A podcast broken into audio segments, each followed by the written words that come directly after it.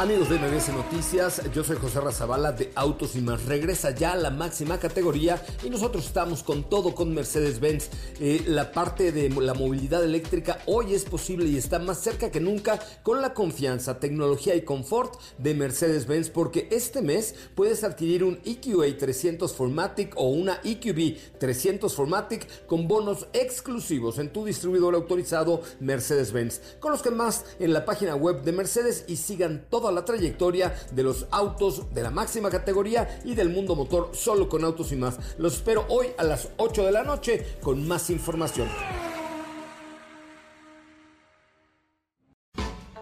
M B S Radio y el doctor Zagal han dispuesto una generosa y elegante mesa para celebrar este banquete. ¡Pasen! Y sean bienvenidos a degustar los manjares de este menú, especialmente seleccionado para los paladares más exigentes. Esperamos que esta experiencia cultural les deje buen sabor de boca, aquí en M B S ciento dos punto cinco.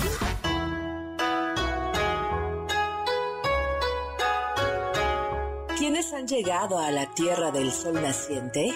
¿Cuál es el origen de la palabra Japón? ¿Cómo se formó este archipiélago? ¿Qué distingue a la gastronomía japonesa?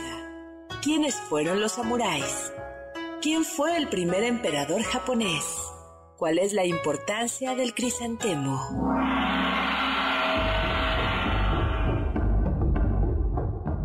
Hoy hablaremos de la familia imperial, el Museo de la Bomba Atómica, el Japón de la posguerra, anime, tempura, sintoísmo y más sobre la Tierra del Sol Naciente.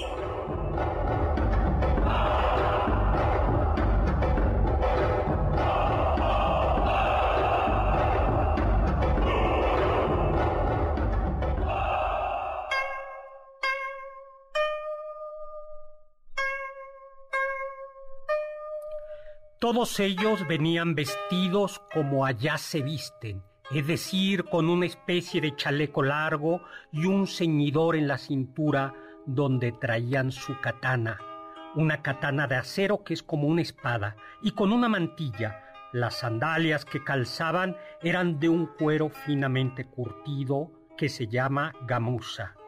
No se mostraban tímidos. No eran personas apacibles, humildes, sino que tenían aspecto de águilas fieras.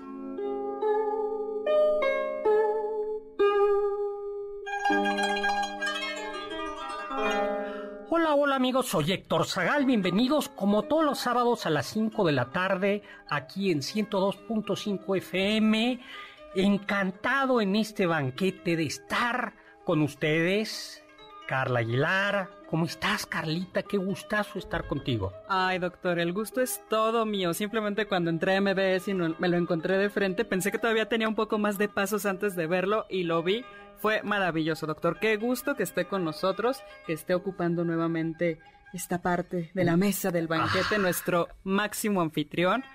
Qué bueno que está aquí, doctor. No, bueno, ya se cumplieron los catorce días de mi segunda dosis y ya el médico me, me dejó salir de mi cuarentena. Y un Perfecto, saludo a Héctor Tapia, quien ahora eh, nos está viendo, desde, está desde su casa y desde su casa eh, está con nosotros. Hola, ¿qué tal, Toy Tapia? ¿Cómo estás? ¿Qué tal, doctor? Yo estoy muy bien y es un poco raro verlo otra vez, eh, digo, a la distancia, pero en esa silla. Eh, Además, no sé, intercambiando lugares, ¿no? Carla, entonces... Ya, ¿qué tal? ¿Qué tal? Pues muy bien. Muy ¿Cómo, bien. ¿Cómo has estado, Héctor? Excelente, doctor. Eh, me siento muy bien. Yo caí víctima del bicho, pero afortunadamente ya pasé dos semanas y me siento muy bien. Triste no poder estar ahí en su regreso, pero está bien, estamos jugando como a las sillas. Eh, a las a las sillas. Pues bienvenidos, estamos en vivo, cinco uno seis seis cero cinco, mi Twitter, arroba chezagal, zagal con Z. Y Carla, eso que leímos, ¿de dónde crees que lo saqué? Te, les, va, les va a sorprender. ¿De sus memorias, doctor? Pues sí, en efecto, lo recuerdo perfectamente bien. Noviembre de mil seiscientos diez. Pero no, uh. yo en mi, en mi vida no he visitado Japón. Lo que sí estaba es en la capital de la Nueva España, Estamos oh. en el Virreinato de la Nueva España y el textito que acabo de leer, que es mucho más largo, está escrito por un indígena nahua, un cronista nahua, que es nahua, de esta ciudad, que eh, quedó pasmado cuando desde Chapultepec, rumbo a la capital del Virreinato, desfilaba una procesión de japoneses que, oh sorpresa, habían llegado con la nao de China, con la nao de Manila, uh-huh. eh, o, le, eh, a, o la nao de Filipinas, a Acapulco, y desde Acapulco habían venido aquí. Es una embajada diplomática de algún de, que enviaba no el emperador del Japón, eh, aunque al, al principio pensaron que era el, de, enviada por el emperador del Japón.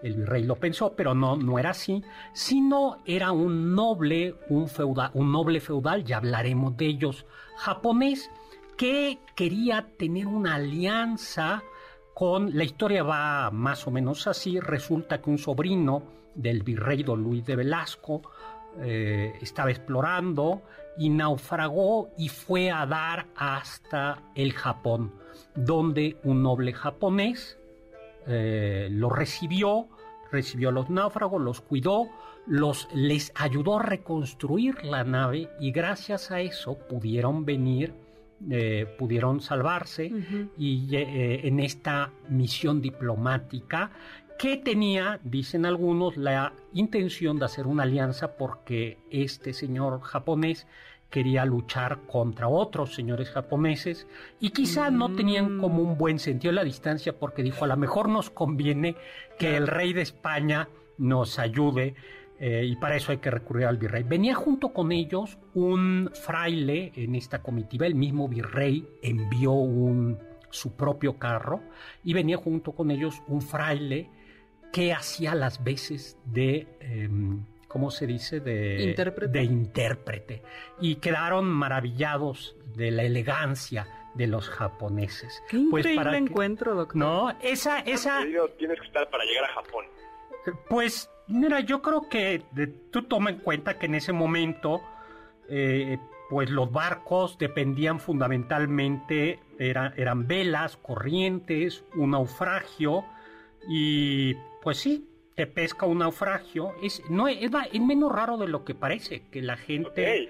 que estás a medio mar y de repente eh, llega el tifón, llega la tormenta y te terminas... Sí, pierdes la dirección, ¿no? Si no se te rompe el mástil, pierdes la dirección y también en el Pacífico hay bastantes islas, entonces yo creo que no era nada difícil pensar que una de ellas ya era la esperada y, oh sorpresa, no es esta. Bueno, le mandamos un saludo y, va, y entramos cuanto antes en materia a Pablo Coyote, a Juan Muchos Manuel, saludos. Que ya nos está escuchando, a Darkal, que está por aquí, y eh, también tenemos a eh, Marco Maldonado.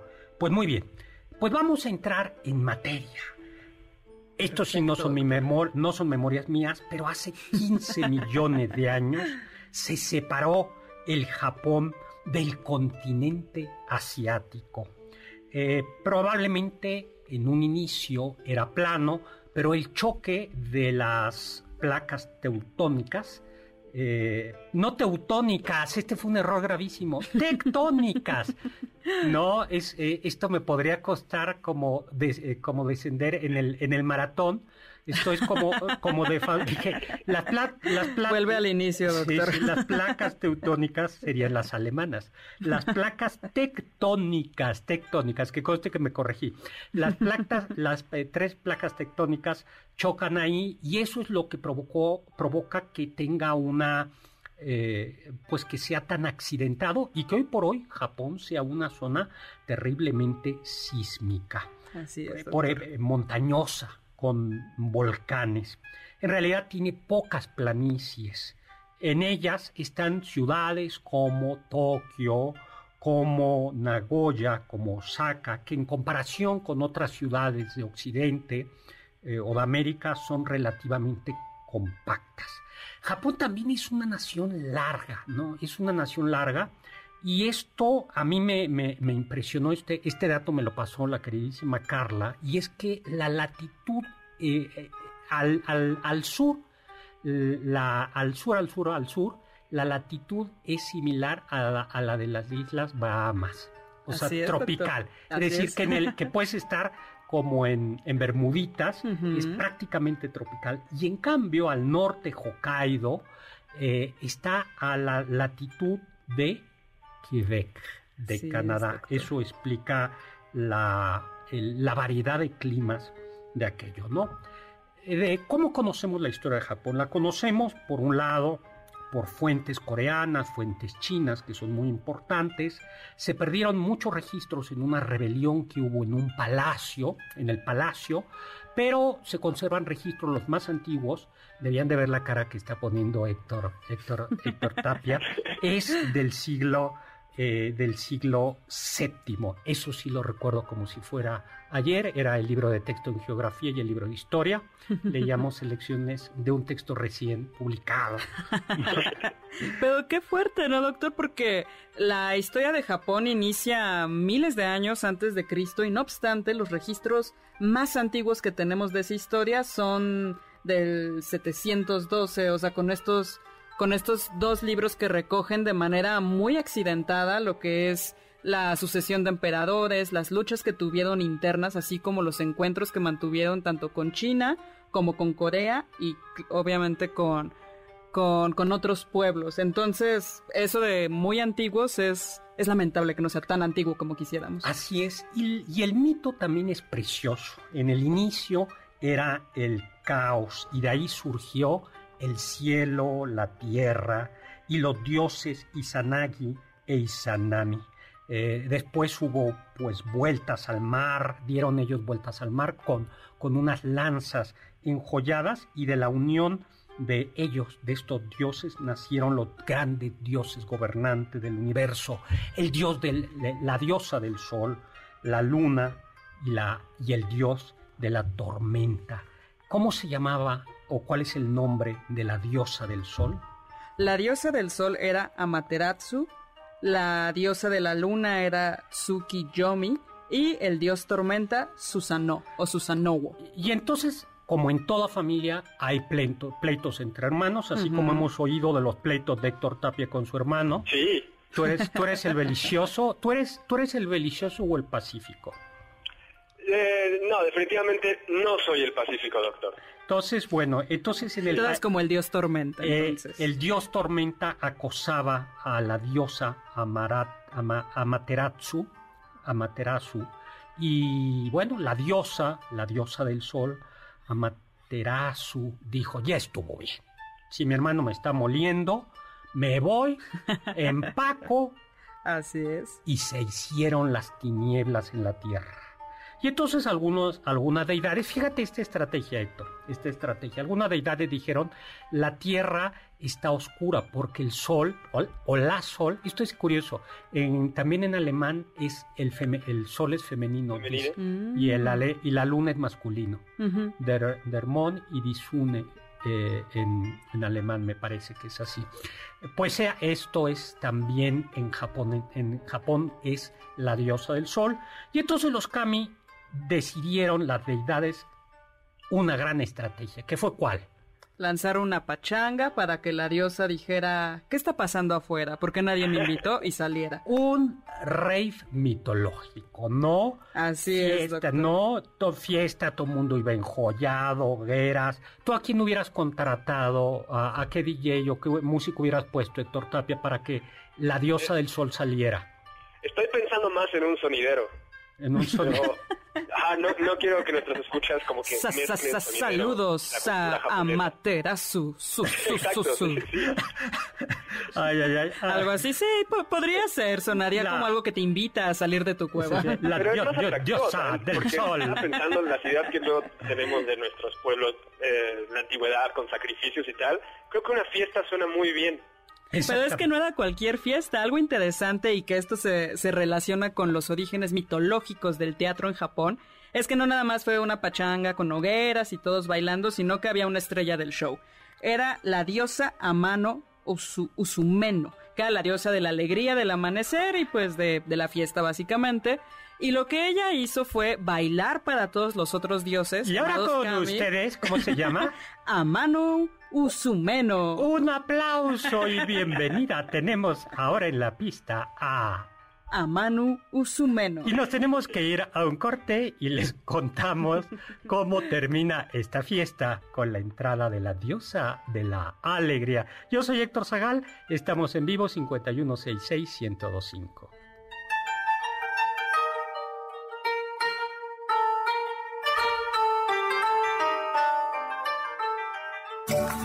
Del diccionario del doctor Zagal.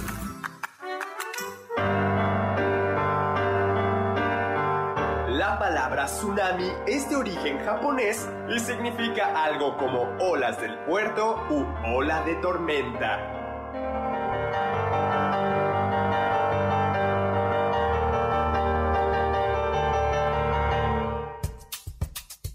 ¿Quieres felicitar al chef por tan exquisito banquete? Llámale al cinco cinco cinco uno seis seis uno cero dos cinco en M B S ciento dos punto cinco. ¿Quieres contactar a los ayudantes del chef? Puedes escribirles en Twitter, arroba Carla Paola-A B, Pablo Alarcón, arroba Pablo Alar, Héctor Tapia, arroba Toy Tapia.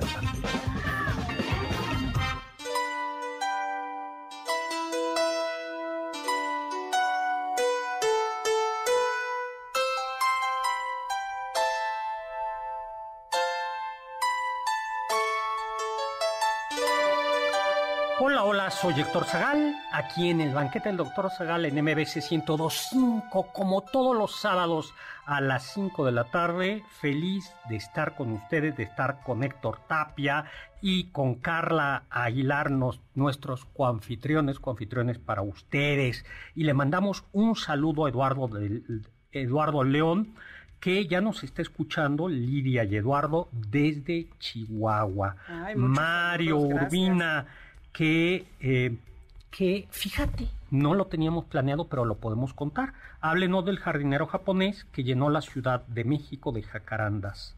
En efecto, es Matsumoto. Lo contamos rápidamente. Perfecto. Ra, eh, ra, rápidamente, y tenemos que regresar a esa fiesta donde está la bailarina. Ah, sí, claro, sigue pendiente. La diosa de la ale, alegría, ¿no? Bueno, pues... Eh, fíjese que me parece que fue Pascual Ortiz Rubio, durante su presidencia, que se pidió eh, al gobierno de Japón que donara cerezos para esta ciudad.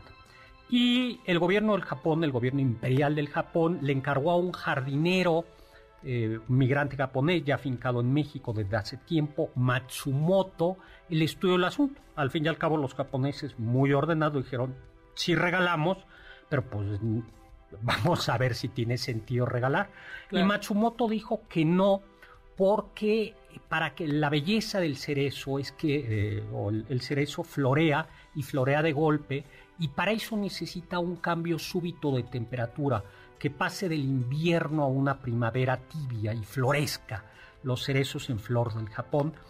Y nuestra maravillosa Ciudad de México, Chilangolandia, pues tiene los cambios súbitos de temperatura, pero a lo largo del día, sí, claro. No a lo largo de la, no a lo largo de las, eh, no a lo largo de las. Sí, no hay un cambio muy marcado entre estaciones, ¿no, doctor? Exactamente. Y entonces lo que sugirió es este hermosísimo árbol que proviene de América del Sur, que es la jacaranda, que son las que anuncian, la, fíjense qué bonito, otro, a otro japonés, a Matsumoto, le debemos, yo creo que el, uno de los grandes colores sí. de la Ciudad de México es la jacaranda, y a mí me gusta siempre decir, las jacarandas nunca se equivocan, y ellas nos avisan siempre cuando llegó la primavera. Y a mí me gustaría agradecer, doctor, al jardinero Matsumoto, porque sí tiene cierto sabor distinto, porque mi preparatoria estaba rodeada en sus cuatro calles de jacarandas. Entonces, ya en la época final del año, en los exámenes, sí tiene otro sabor salir todo estresado de un examen, pero ver muy bonitas las jacarandas. Eh, pues algo, algo más. Lleno Narvarte, sí. Qué bonito. Sí, la, la colonia Narvarte, la del Valle, tienen muchas jacarandas. Un saludo a Darío Cruz desde Facebook. Estamos, recuerden, en Facebook Live, aquí estamos, véanos. Así es. Eh, Darío Cruz, que no había podido vernos en vivo, pero que ya nos está aquí en vivo, que le gusta mucho. Juliana Torre, Julián Torres, Ocap Santillán, que está aquí. Carlita, Héctor, te manda un saludo. Ay, Eva Rojas, hola, hola. Paloma Ben-Hur, pues eh, Alejandro uh-huh. Ortiz le recomienda este programa, y Juan Carlos Ari Dávila, que qué gusto nos dice y que qué padre programa. Ay, muchas gracias, bueno, doctor. ¿Le parece? Sí, sé que todos están en su imaginación pensando en esta diosa, qué es lo que va a hacer, pero antes de eso les vamos a ofrecer unos cuantos regalitos, doctor. ¿Qué le parece? Juega. Pues tenemos va. para ustedes, quienes todos los amigos del banquete, cinco pases para el clásico infantil El Mago de Oz Drive-In. Esto se va a llevar a cabo en el estacionamiento de Plaza Universidad el veinticinco de julio. Y bueno, pues es la historia del Mago de Oz, todo con las medidas sanitarias que se deben tener, esperamos. El veintisiete de julio tenemos cinco pases dobles y se los vamos a regalar, doctor, a quien nos diga quién era emperador de Japón durante la Segunda Guerra Mundial. Exactamente. Al cinco uno seis seis uno cero dos cinco. Y esto nos lleva de inmediato a esta fiesta, esta pregunta nos lleva de inmediato a esta pachanga donde teníamos como bailarina invitada a la diosa de la alegría, Ame-no-Uzume.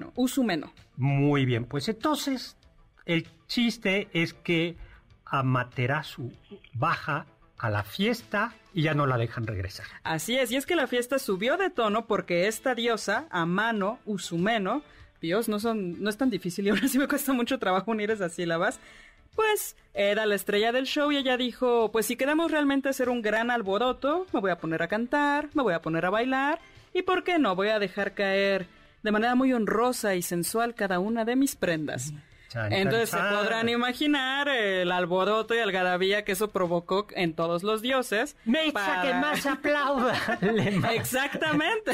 Mesa que, Mesa que más aplauda. Le mandó a la diosa, le mandó a la diosa. Exactamente, y eso fue lo único que pudo hacer que Amaterasu saliera de su cueva. Entonces, algo muy interesante es que dicen que con esto, estos pueden ser los orígenes mitológicos del teatro en Japón. También puede ser el origen del striptease entre los japoneses y claro, ¿por qué no? La luz de, de las lámparas que están en los teatros japoneses son Amaterasu, muy atenta al show.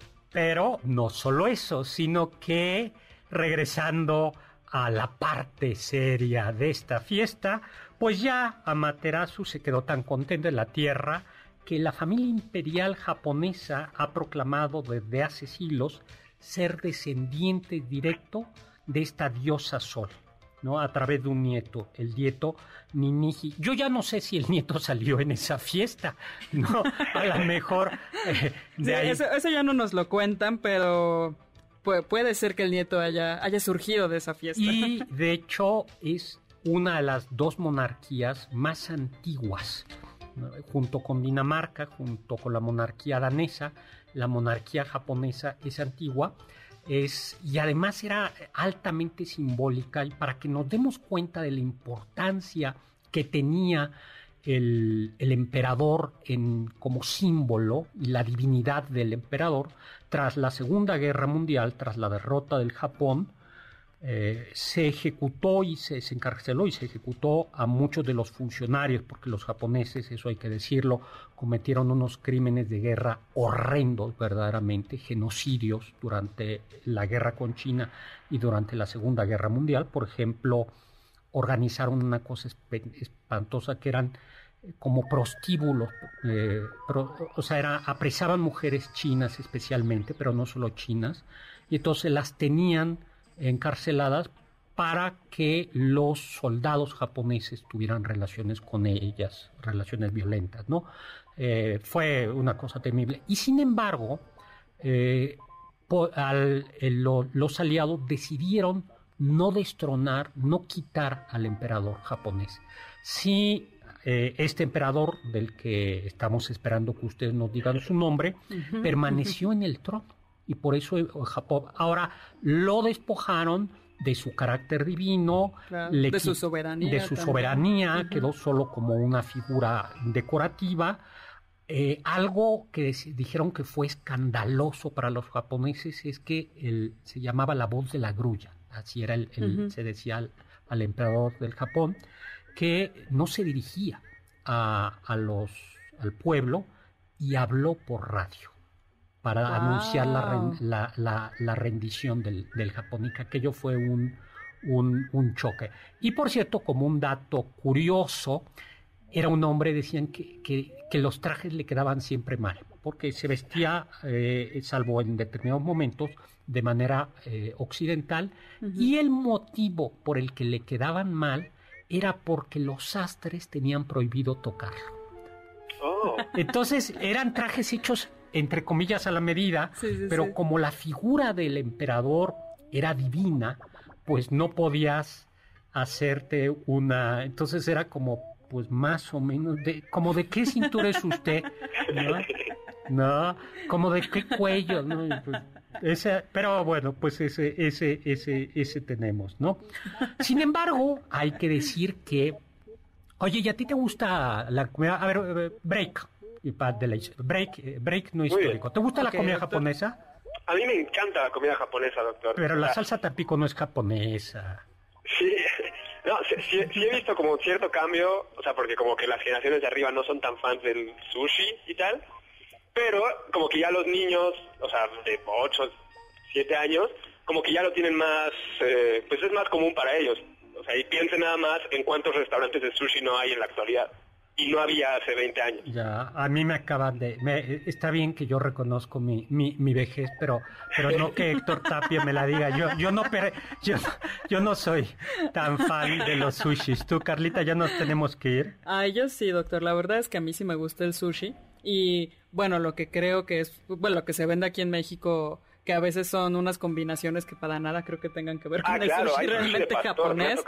Y sushi al pastor con no, aguacate. No, y también los chiles toreados, o sea, sé que es una cosa ah, no, que no totalmente... Sincretismo, sincretismo. Vamos a, a un corte, le mandamos un saludo a Juan Carlos que nos está hablando, eh, bueno, ya, a, a Juan Carlos Núñez. Muchos eh, saludos. Eh, que nos pregunta sobre la leyenda del abanico y el farol, a Larcar, a Nancy Fletcher que nos está saludando.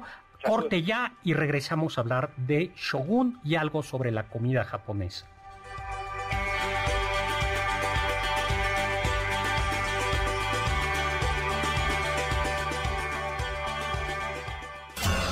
Los sabios dicen...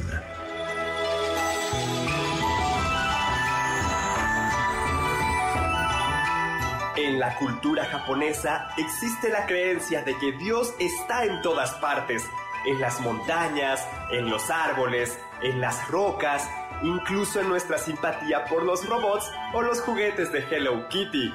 Ryuichi Sakamoto, músico japonés.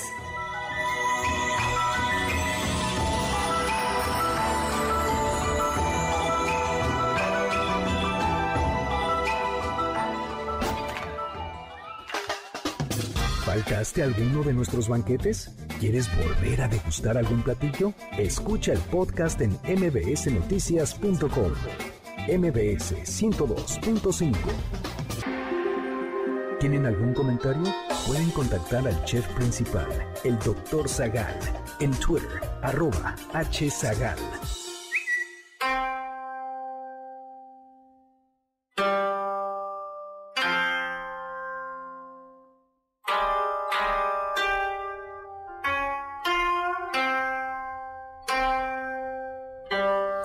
Hola, hola, soy Héctor Zagal, aquí en el banquete del doctor Zagal, como todos los sábados a las cinco de la tarde en M B S Radio F M ciento dos punto cinco con Héctor Tapia y Carla Aguilar uh-huh. y por supuesto Juan Carlos Castillo. Feliz, feliz de estar de regreso con ustedes físicamente. Le mandamos un saludo a Víctor Teco que dice, dicen que con esto te mandan saludos en la radio. Eh, Janet, Janet Tinkle, claro.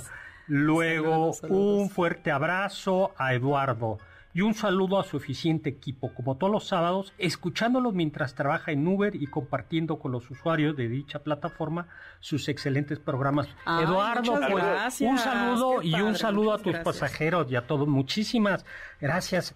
Eh, pues vamos a, ¿sabes qué? Vamos a dar un pequeño obsequio ah, a quien, bien, a quien su katana, uh, una katana. No, es ya regresó Imperio como les había contado al Castillo Chapultepec, está puesta en escena y entonces un pase todos los sábados a las siete de la noche. El próximo sábado siete de la noche eh, ofrecemos un pase doble. Y además un ejemplar de mi novela Imperio, que se va a recoger en taquilla ahí. Uh-huh. ¿A quién? A quien nos diga cuál es su sushi favorito. Muy bien. Muy bien, perfecto. Pero tiene que ser al teléfono cinco uno seis seis uno cero dos cinco. Y dejan su nombre completo, cinco uno seis seis uno cero dos cinco, al primero que nos diga cuál es su sushi favorito. Una pregunta muy para sencillo. Ustedes en cabina. Cuando, cuando vayan a Japón, ¿qué les gustaría? ¿Qué sería lo primero que visitarían? Kioto, mm. la ciudad antigua de, de Kioto. No. Ay, a mí me gustaría ir al Monte Fuji. A mí se me hace que tú querías ir a ver la casa de Mario Bros o, o, de, o de Hello Kitty, Héctor Tapia. ¿Qué? Podría ser, doctor, pero lo que más me llama la atención es porque yo soy aficionado de comprar discos, C Ds, y ahí en Japón queda una de las pocas tiendas de Tower Records, una Ay, empresa que antes wow, era legendaria en sí, California sí, sí, y tal, supuesto. Y es una tienda de nueve pisos de pura música. ¡Wow! wow. Sí. Aquí en México había una en un centro comercial en Tlalnepantla, pero hace años la cerraron y, sí, sí, sí. y se resiste a morir la de Japón. Uy, había otra, sí, también en otro centro Qué comercial padre. Aquí en el sur de la Ciudad de México. Además. Ay, sí, me encantaba esa tienda. Seguramente sí. también hay, es que ahorita pensé, seguramente también hay algún, algún parque temático de Hello Kitty. Yo quisiera ir a ese. Sí, yo creo que sí. O el de Goku. Sí, oye, bueno, ya la, llegaremos ya. a la parte de bueno, anime. Bueno, eh, va, rápidamente, vamos a hablar. Entonces, lo que sucede es, si bien es cierto que tuvo un emperador, la historia de Japón es bastante accidentada y tiene un momento feudal. Ese momento feudal es básico porque estaban los señores feudales y los señores feudales tenían a su vez a su servicio a... sería una occidentalización, pero podríamos decirles una especie de caballeros que son los samuráis, ¿no? Que estaban al servicio del señor feudal. Pero en un determinado momento hacia el siglo doce...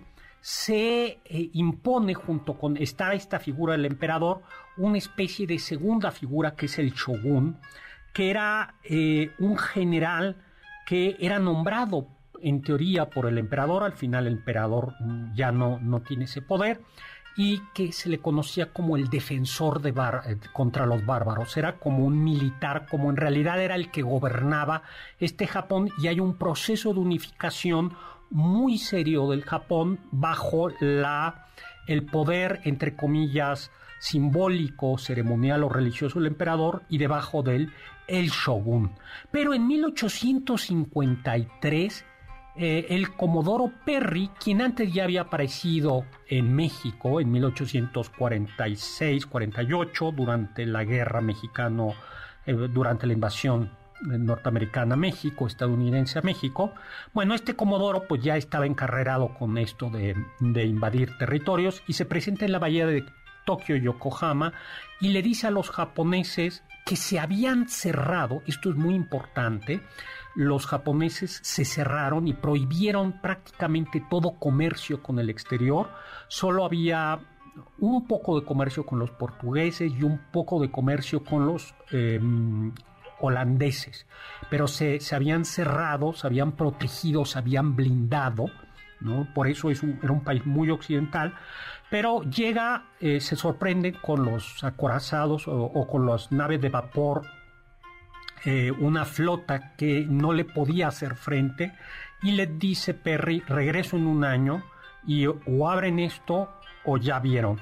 Y entonces... Eh, vieron lo que puede pasar y entonces Japón decide abrirse y por eso comienza eh, lo que luego se llamará la restauración de la eh, Meiji. De Meiji, y que es un periodo muy curioso porque por un lado el emperador del Japón recupera buena parte de su poder, aunque los militares seguirán mandando, se elimina el shogun, y por otro lado Japón se va a modernizar aceleradamente para que no, viendo lo que le había pasado a China, China un gran imperio, pues, eh, o a otros lugares de, de Asia que había, se los habían merendado los occidentales, eh, lo que hace Japón es, dice, bueno, pues nos tenemos que modernizar, y se modernizan eh, aceleradamente hasta el punto de que incluso se prohíben algunas vestimentas japonesas tradicionales. Hay no. una peli... Sí, pero es una, una modernización que convertirá a Japón en una potencia que ya...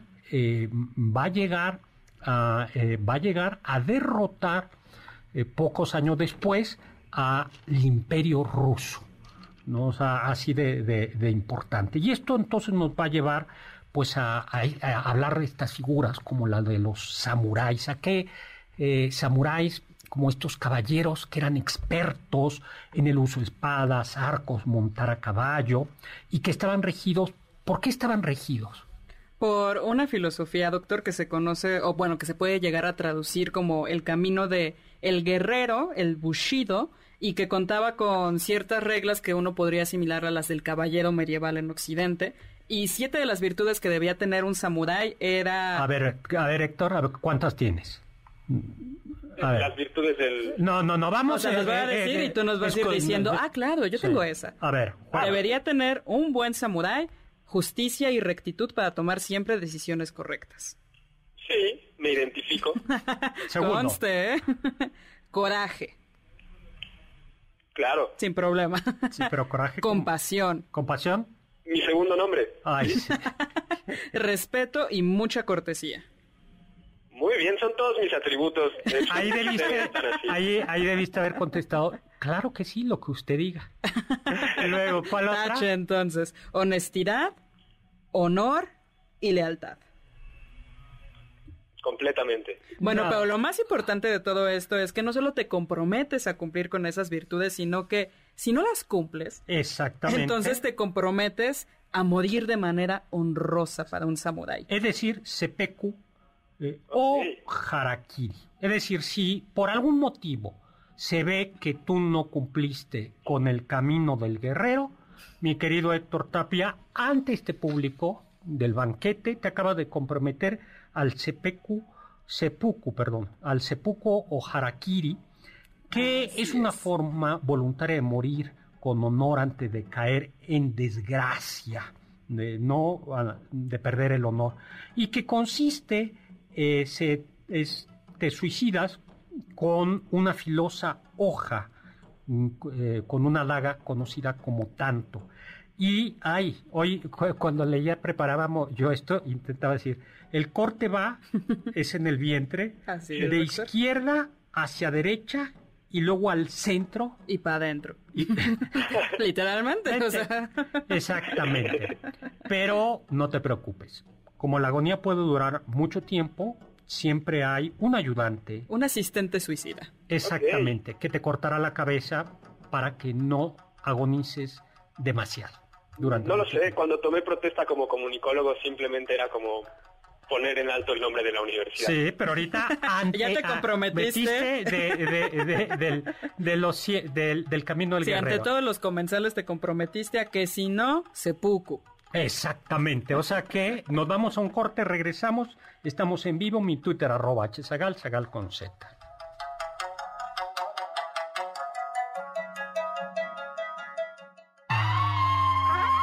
Escuché que... El territorio de Japón se compone de seis mil ochocientas cincuenta y dos islas, de las cuales solo cinco son consideradas tierra firme, mientras que las demás se consideran islas remotas. De estas seis mil ochocientas cuarenta y siete islas restantes, solo cuatrocientas dieciséis están habitadas, mientras que el resto, seis mil cuatrocientas treinta y dos islas, están desiertas.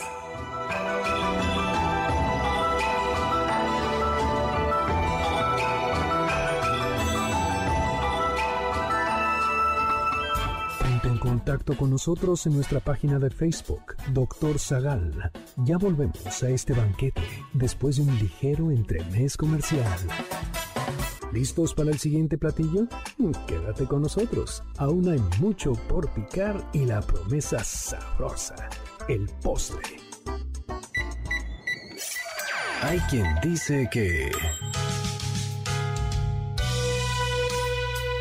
El karaoke surgió en mil novecientos sesenta y nueve en la ciudad de Kobe, Japón, gracias al músico Daisuke Inoue. Inoue se dedicaba a tocar el piano en un bar cuando el presidente de una pequeña compañía le pidió que le grabara alguna de sus canciones, pero sin acompañamiento vocal, para poder cantar con sus amigos. Poco después, el mismo hombre le pidió más grabaciones instrumentales. Entonces, Inoue imaginó una máquina de monedas con un micrófono y bocinas para tocar una pista conocida y que la persona pudiera unir su voz a esta. Sería hasta mil novecientos setenta y uno que su invento empezaría a comercializarse.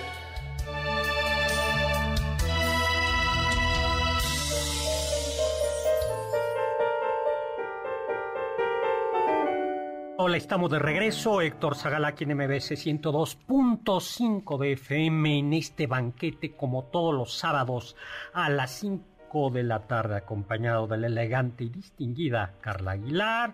Gracias, y de doctor. El samurái, iba a decir el samurái de la canción, de el samurái Héctor Tapia, quien posee las siete virtudes del código Bushido, el camino del guerrero. Le mandamos un saludo a Laura Núñez Ramírez, le mandamos a Benjamín Mendoza Hernández, te manda un saludo especial a ti, Carlita. Muchísimas gracias, saludos. Marco Valdés, que nos dice, hablando de comida japonesa, abundan los siete once por los que ve, en los que venden desde bolas de carne hasta camarones empanizados.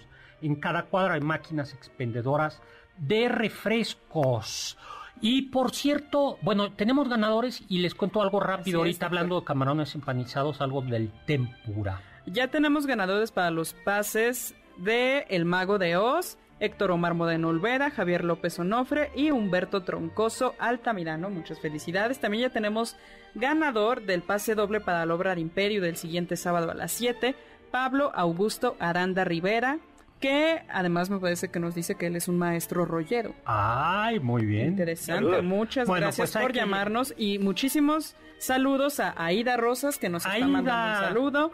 Muchas y saludos. A Ángeles Serrano, quien nos llama desde Villacuapa y nos dice que en mil novecientos ochenta y cuatro ella tuvo la oportunidad de viajar a Japón. Qué padre. Pues increíble. a ver si, a ver si debimos de haber ido a Tokio dos mil veinte, de, ¿no? El banquete desde de, de allá. Ay, un sueño. Crucen los dedos, quizás en unos años. Bueno, el tempura, pues, es de origen portugués. Recuerden lo que les conté, que Japón mantuvo contacto con algunos portugueses y los portugueses llevaron el capeado, eh, que de, estas frituras. De hecho, todavía en algunas zonas de, de Portugal hay estos capeados de verduras O, inclu- uh-huh. o de pescados, ¿no? Eh, la, lo que sucedió es que el tempura, que al, al, al parecer proviene del latín y que alude a una comida de cuaresma, tempore, a, del al tiempo de cuaresma. Eh. Exactamente, ¿no? Y, y de, de ahí proviene. Pero el tempura ha evolucionado en Japón y el capeado es un capeado mucho más delgado. Un, mi, mi hermano, que cocina bastante bien comida japonesa también, eh, dice que Eh, eh, al menos él me contaba, yo espero que no sea eh, chorodel, como dicen, que se ponía un, pla, un, un una hoja debajo del del capea, de los tempu, del tempura, uh-huh. no para que recoja la grasa, sino para mostrar que no tiene grasa. Es decir, uh-huh. que, que justo es como un alarde, sí, sí, sí. de, y lo pongo ahí para que veas cómo no va a recoger grasa, porque Tiene que, tiene que estar muy bien hecho. Claro. El sake sí es cien por ciento japonés, ¿no? Bueno, es que todo es la, la, la cultura, la vida, la comida, son identidades sí. líquidas que van cambiando, ¿no? Claro. Entonces el tempura, pues sí, es comida fusión de hace muchos siglos en el Japón, uh-huh. como quien diría hoy por hoy que los tacos del pastor no son mexicanos. Claro. Creencias japonesas, ¿no? Ya que estábamos hablando de, del camino del guerrero, de los samuráis, pues eh, es, es muy complejo. Por un lado está una tradición con, con confucianismo que claro. venía de China y que tiene que ver mucho con la jerarquía, el, el respeto a, a la gente de edad, escucha eso, eh, Héctor Tapia. eh, Nuestro eh, Nobel Samurai. Una visión jerárquica del, del mundo, la claro. separación en sexos. Y eh, por otro lado está el budismo, simplicidad. Esto, por ejemplo, se va en par- parte de la estética japonesa. ¿Ustedes conocen los jardines áridos japoneses?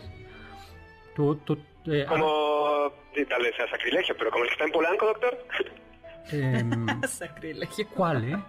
Hay, hay un jardín japonés en Polanco, me parece. El, los jardines no, áridos, los jardines áridos son jardines solo de piedras, sin mm. plantas, eh, okay. con piedras chiquitas y algunas piedras grandes y, arra- y, con, y perve- con, con rastrillos se hacen unos caminos.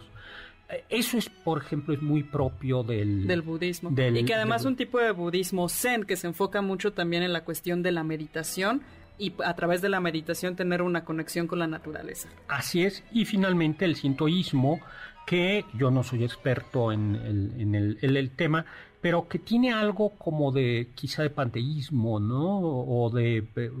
Sí, un cierto panteísmo, un cierto donde animismo. Y pero no hay un, un monoteísmo, porque justamente les hablábamos de los kami, son muchas deidades que están presentes en la naturaleza, que están presentes en objetos inanimados. Eh, pa para darnos, por ejemplo, quizás una idea de lo que puede ser el sintoísmo, las películas de estudio Ghibli nos pueden dar una muy buena pista, porque ahí todo el tiempo se está mostrando cómo los kami o estas deidades, así mismo como espíritus de, de, de la naturaleza y de otros objetos, conviven con los seres humanos. Y por cierto, sí, sí, Búho nos dice que hay un estudio, que hay un museo de los estudios Ghibli. Y le mandamos un saludo a Patricia Vidal Reina y a Rosa María Montaño, que nos están escuchando Ay, desde siempre. Muchísimos saludos. Eh, pues simple... Doctor, algo muy rápido respecto al sushi, ¿qué le parece? Juega. Bueno, pues entonces... La historia del sushi es gigante, larguísima, a lo largo de muchos siglos, pero algo interesante es que en un inicio, el arroz con el que uno relaciona siempre los rollos de sushi...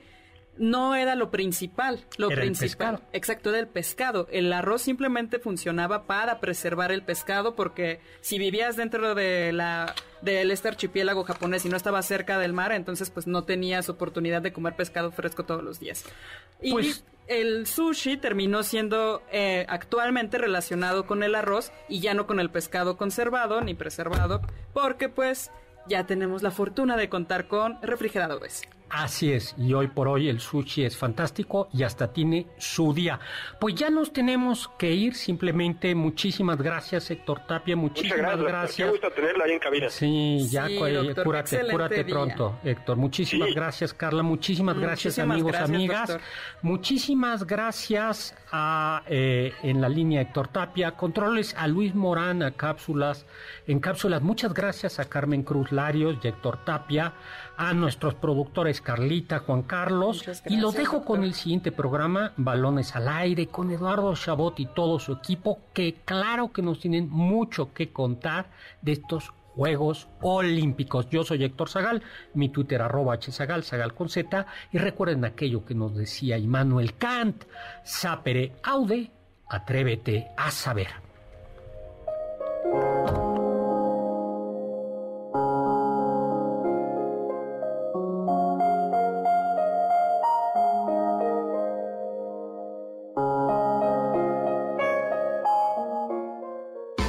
Confiamos que este banquete ha sido un deleite gourmet y cultural.